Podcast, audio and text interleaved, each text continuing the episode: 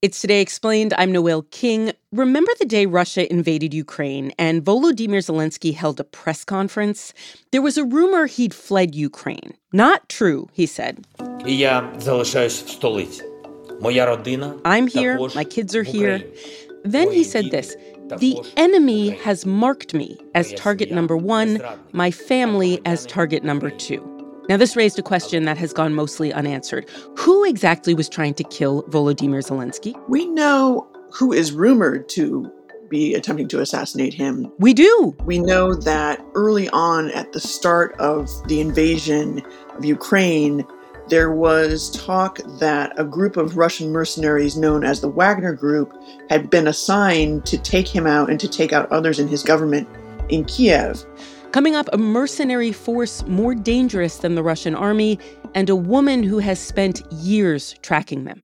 Support for Today Explained comes from Lumin. Have you looked in the mirror lately, Lumin wants to know, and found yourself surprised by dark circles or fine lines? You may want to consider Lumin, which is a skincare line crafted especially for men who want to look and feel their best. Their Dark Circle Defense Balm is a lightweight gel that Lumen claims can instantly plump dehydration lines and reduce the appearance of dark circles, Sean. You can head over to luminskin.com slash today and get your free trial of Lumin's Dark Circle Defense Balm and other products now. Your skin just might thank you. This episode is brought to you by JLL. Get an insider view into the world of commercial real estate with JLL's podcast, Trends and Insights The Future of Commercial Real Estate. Whether you're curious about making cities more sustainable, the evolution of office space, or AI opportunities, this podcast will help keep you a step ahead. Tune in for candid conversations with business leaders about the biggest trends impacting how we live, work, and play. Subscribe to Trends and Insights now at jll.com slash podcast.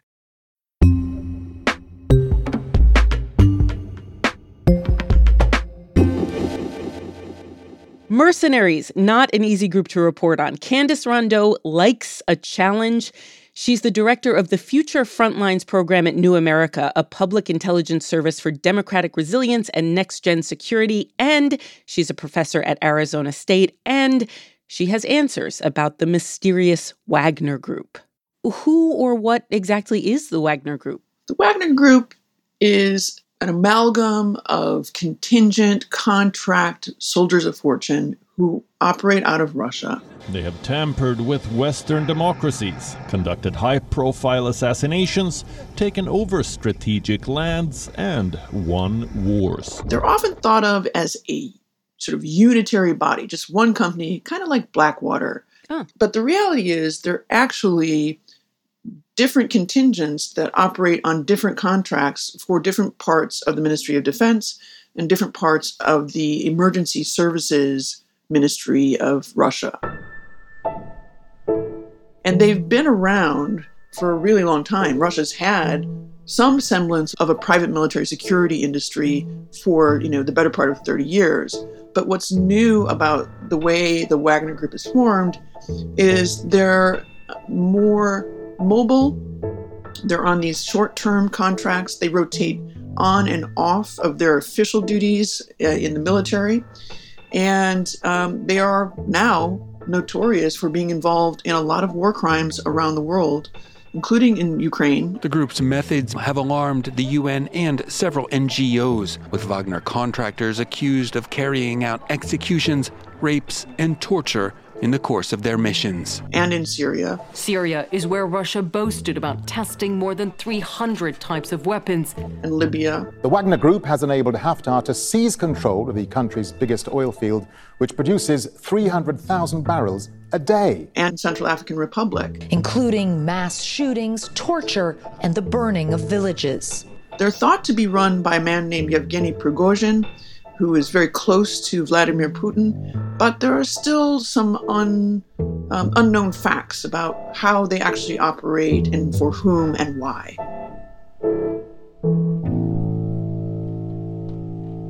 You said they're often compared to Blackwater, which is a private company that protects U.S. business and military interests throughout the world. Actually, they don't sound like Blackwater at all based on what you're telling me. It sounds more like it's a hydra. There's a bunch of different heads coming off of the body. That's totally right. Okay, okay, this is very interesting. So that I imagine makes them even harder to identify. It's not like there's a Wagner Group uniform. Right. There is no Wagner Group uniform. That's right. You know, there are patches, you know, that have been seen. And, you know, there are lots of social media accounts with these big, bulky Russian guys sporting the kind of special forces uniforms and then a, a Wagner patch with the skull and crossbones slapped onto the side of their uniforms. But that's right, that it is really a hydra headed entity that has multiple different firms and multiple different contracts that it operates under. One very central part of how they work, though, is the Ministry of Defense, just like any other Ministry of Defense in the world, has a procurement arm that's responsible for providing logistics and support to forward troops in the field, actual uh, official military forces. Um, that subsidiary, that procurement arm, is responsible for hiring logistics fulfillment. These are the folks who make sure that there's everything in place in terms of electronic warfare, uh, everything in, pr- in place in terms of long range missiles. They're the ones who pick out targets, they're the scouts, they're the secret kind of espionage spies that are there, oftentimes not in uniform, right? They're there incognito they like to refer to themselves even as tourists. Wow. Um, there's a whole kind of mythology around them. So they have a lot of culture that seems to unify them, but in actual fact, they are, you know, independent contractors that mostly work for state enterprises that are hired by the Ministry of Defense. The vast majority of the Wagner forces, as far as we know, come from smaller cities across Russia where, where times are hard, where times are tough, and people are looking for money, and Wagner pays pretty handsomely. Okay, this is the organization that analysts suspect was dispatched to Ukraine to kill Volodymyr Zelensky.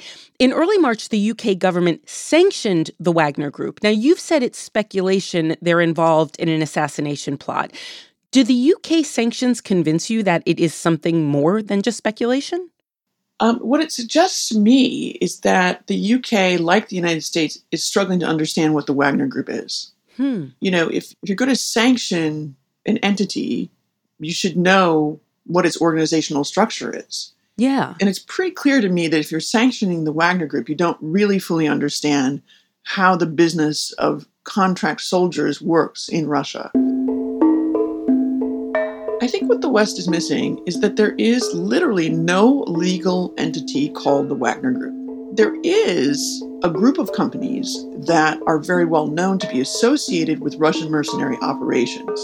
One very famous one, Evropolis. That company is one of several shell companies that has been used to provide uh, salaries and travel and airplane travel for uh, Russian mercenaries, as well as um, equipment. So that has been well documented, and that you know that particular company, Evropolis, has been the subject of a great deal of scrutiny from U.S. authorities and has been properly sanctioned because it is an entity that does exist legally in St. Petersburg, Russia. There are lots of other companies affiliated with Evropolis, or at least believed to be linked to Yevgeny Prigozhin's empire. However, there is no Wagner Group company. there is no LLC Wagner Group, right? And so to sanction it um, is to kind of suggest you don't really know exactly how to get your arms around the problem. Where did this group get their name? Because based on everything you've told me, there is not some dude named Wagner running around. This is this is uh, this is something a little different's going on. The name came from a man named Dmitry Utkin, who is a airborne paratrooper veteran. He actually was a veteran of the Afghanistan war in the Soviet times in the late 80s. So Dmitry Utkin is sort of the, this legendary helicopter pilot who, you know, fought in Afghanistan, fought in Chechnya. He's like, you know, hard as nails. And there's all this mythology around him. And sometime, uh, you know, in his career early on, he adopted the call sign Wagner. Huh. Now, here's why. I mean, this is kind of weird, but if you ever remember the movie Apocalypse Now, I love the smell of napalm in the morning. It smells like victory there's this like really famous scene where all these American helicopters are swooping down on this open beach in Vietnam. They're getting ready to attack, right? Yes.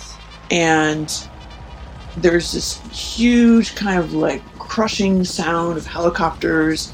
And suddenly, one of the, I think the lead helicopter pilots flips on the switch, and out comes Wagner's Ride of the Valkyries, really loud, right? Right, sing it. It's like bum bum bum bum bum. Right?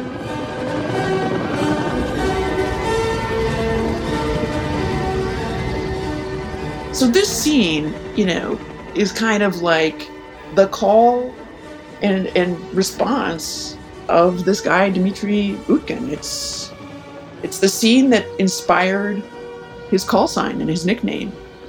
And it also obviously speaks to his this idea that he's a killer, right? And that he's a machine that's out to mow down whatever gets in his way.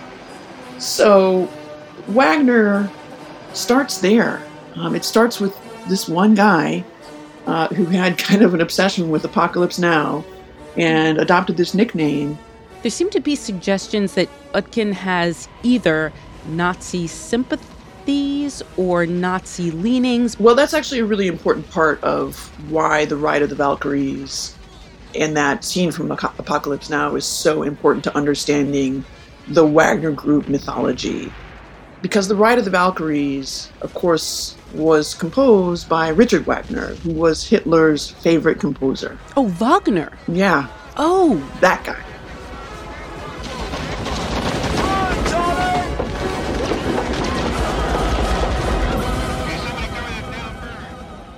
Tell me about Yevgeny Prigozhin, the man who's believed to run them, own them, operate them. I mean, all of these words seem rather useless if we don't truly understand the inner workings. But who is this man who they might answer to in some sense? Yevgeny Prigozhin is a St. Petersburg native who came of age around the same time as Vladimir Putin. In fact, they came up together. He's been at Vladimir Putin's side for years. Prigozhin ended up in prison for about nine years early in the 1990s. And when he got out, he and his father launched a sosiski business. They were selling hot dogs, basically sausages, in St. Petersburg. That was a very, very successful business. And over time, he became a pretty good restaurateur. He went on to run a catering company servicing schools, the military, the Kremlin, and dinners for visiting U.S. presidents. And so he became very close to Putin over time. And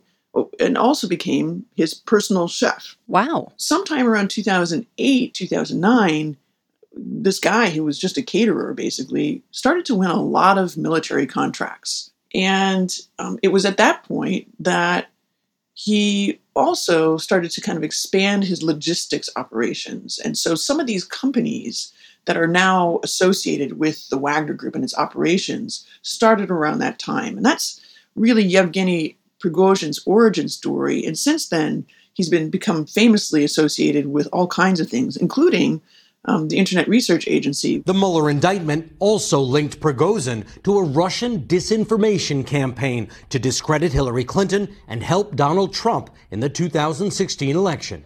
Okay, they are adjacent to lots of types of corruption. What distinguishes them as fighters? What are they known for? One thing that they're very well known for is long range artillery operations. And so that's why they're sometimes called the musicanti, that is, the musicians. They are essentially the orchestrators of the great thunderous artillery war um, that Russia has been conducting in all kinds of places, including Ukraine, uh, but also in Syria. So that's one of the big things that they're known for is operating these large scale anti-air force missile batteries as well as long range military operations for artillery missiles and so forth so they're really very key for reconnaissance missions as well um, they often go undercover they scope out locations that are important for um, targeting they are really important for assassination coups as well as uh, you know all kinds of information operations. They are essentially the kind of spooky soldiers uh, of, of forward operations for Russia.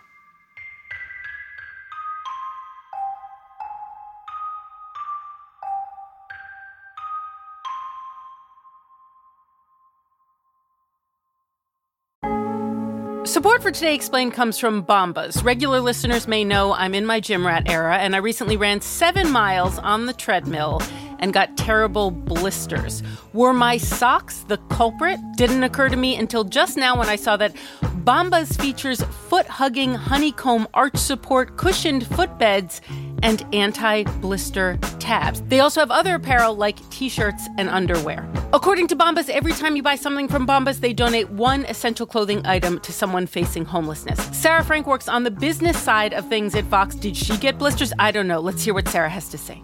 I've had several pairs of Bombas over the years, and recently I had a chance to try both the compression socks and the women's hiking socks, and this is a true upgrade to my Bombas collection. You can head over to bombas.com slash explained and use code explained for 20% off your first purchase. That's B-O-M-B-A-S dot com slash explained and use the code explained at checkout.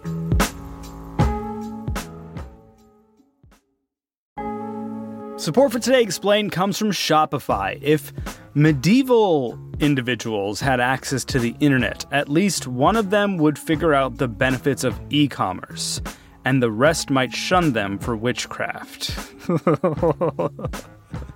Luckily, the year is 2024 and anyone can actually make a living selling stuff online. You can start your own ye old online shop with Shopify. You can sign up for a $1 month trial period at shopify.com slash explained.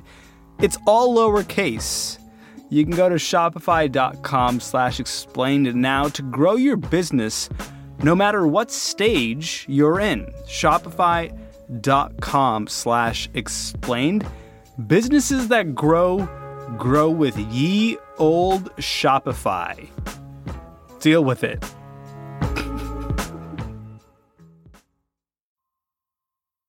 Hydra died with the Red Skull.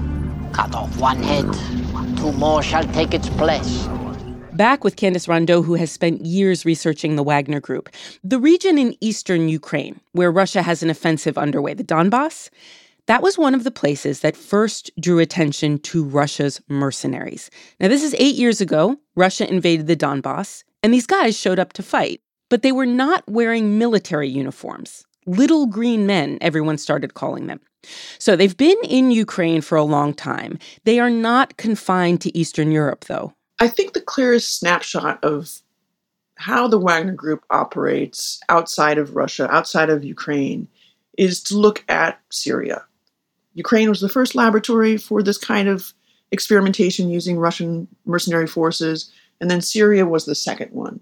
And we know that there was already a presence there of Russian contract soldiers who were guarding Bashar al Assad's regime, uh, especially VIPs, and then, of course, the military base at Tartu, they had a presence there.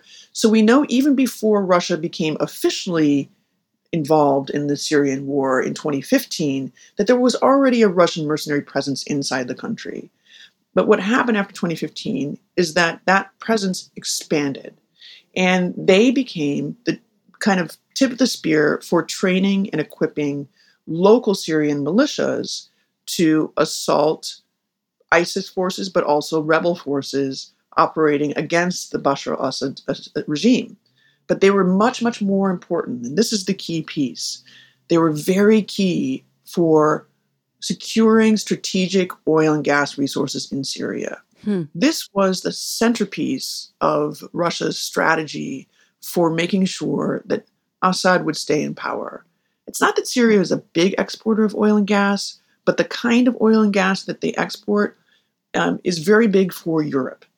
And it's also really important in terms of where it sits just geographically relative to Europe, which, of course, is the biggest client uh, and the biggest buyer of Russian oil and gas.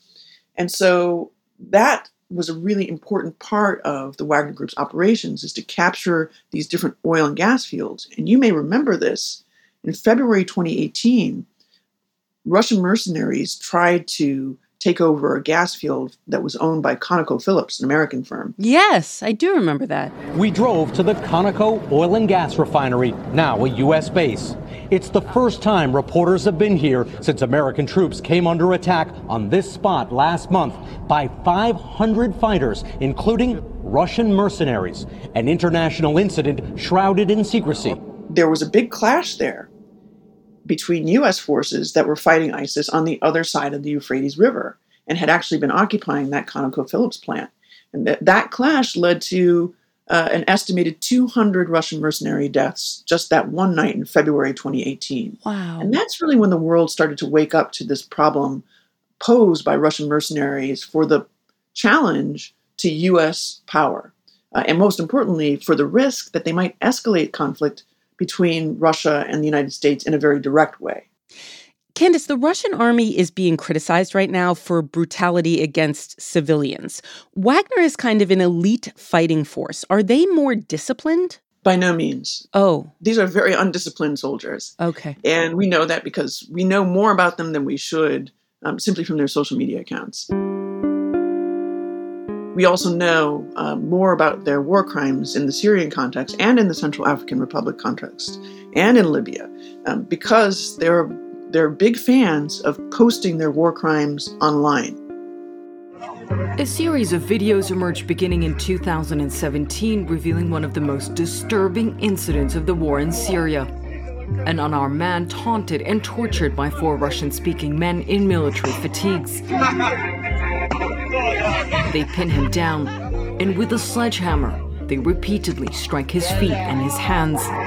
And there's a very famous case in 2017 involving the beheading of a Syrian national by the name of Hamdi Buta, who had come home um, from Lebanon, where apparently he was working as a bricklayer, and returned to his um, native Syria, but got caught along the way and was press ganged into service into a Russian run uh, militia in Syria. He escaped, um, but not for long. He was recaptured, and that recapturing led to his on camera torturing and dismemberment and then um, burning. And that became a viral clip. It's a four minute video clip of one of the worst crimes against humanity uh, that I've ever seen. I, I, think most of the world would be shocked if they'd seen seen that video. And weirdly, um, that video became a meme, uh, became literally uh, a meme and a profile picture adopted by thousands and thousands of soldiers of fortunes online, almost like a badge of honor. They're putting it online because it's sort of, to them, it's proof that they are bringing it to the enemy. You know, it's kind of like a trophy. Um, you know, the old days in these really brutal wars, almost medieval, right? Somebody would lob off an ear or take a finger and then sling it around their neck like a necklace. Well, instead, they just create these viral videos and post it online and then adopt it as their profile picture.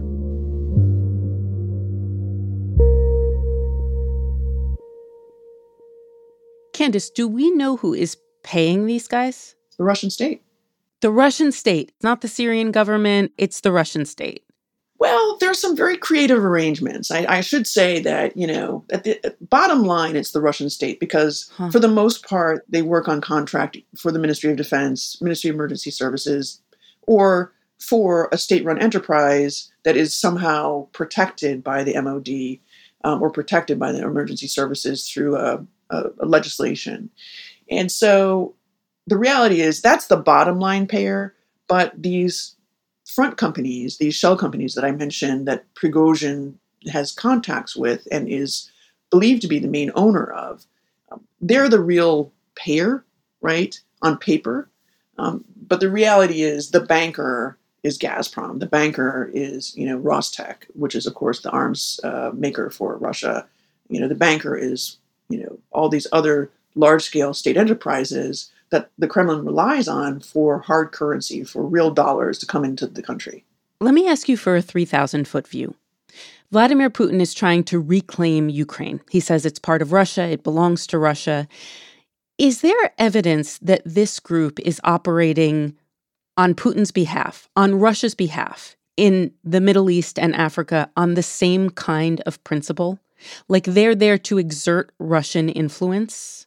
There's no question that they're operating on Putin's behalf, on the Kremlin's behalf, and that they are doing so to project power beyond Russia's borders and to give the world the sense that Russia is everywhere and can do anything at any time and pose a threat. In some ways, the Wagner Group, even as an idea, is a deception operation because it's not a real entity. Yet now the US, the EU, other countries around the world are chasing this fictional group that doesn't exist on paper uh, and isn't really a legal entity. And they're throwing a lot of resources at a fiction.